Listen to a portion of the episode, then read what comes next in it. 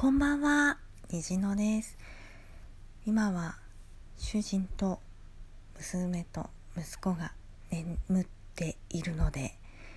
ちょっと静かな声で収録しています。間がね、前回より前回からすごく空いてしまいましたが、最近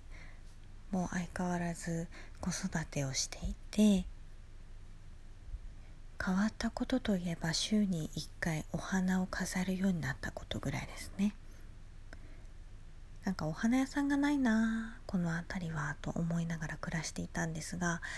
近くのショッピングセンターに週1で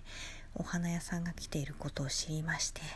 わあお花飾れるじゃんと思いまして先週からお家にお家の花瓶にお花を飾ってちょっとねなんか華やかにね日々が彩られて癒されています。あとあまりにもやりたいことがちょっと何もできない子育てでね時間が限られてるので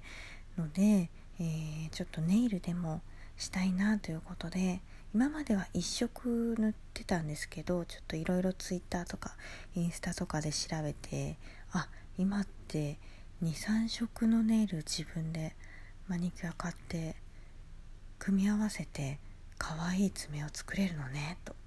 気がつきましてそれを今週からやってみてピンクとベージュとピンクラメの爪なんですけど手が今すごいねうまくいきまして色合い的にでなんかなかなか剥がれにくくてねキャンメイクのやつなんですけど安いのにいいなと思って。なんかね昔はシャネルとかよくよくもかよくもってないですけどたまに買ったりとかして使ってたんですけどもう今はね全然プチプラのものでも十分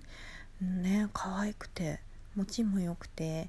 あと乾きも早くてもう言うことないですね。であと調べてニトリのネイルドライヤーっていうのを500円ぐらいで買ってそれ LED のライトでなんかネイル乾かすんですけどちょっとなんか今までは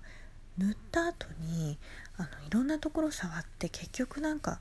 えなんかよれちゃったとか削れちゃったみたいなことがあってネイル嫌だなと思ってたんですけどニトリのネイルドライヤーがあればもう乾くのでまあ、完全に乾くわけじゃないんですけどだいぶ乾くのでそのよれるっていうことが減ってなんか爪ネイル綺麗に塗れるようになって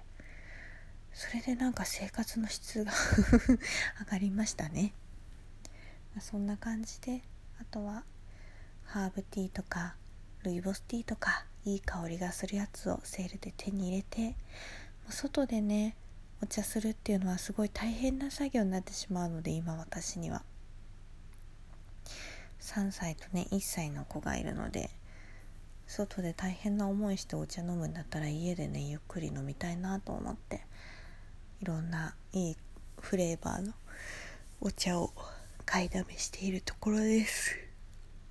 眠いですね。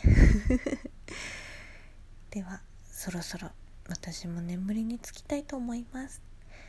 皆さんも何か小さなことで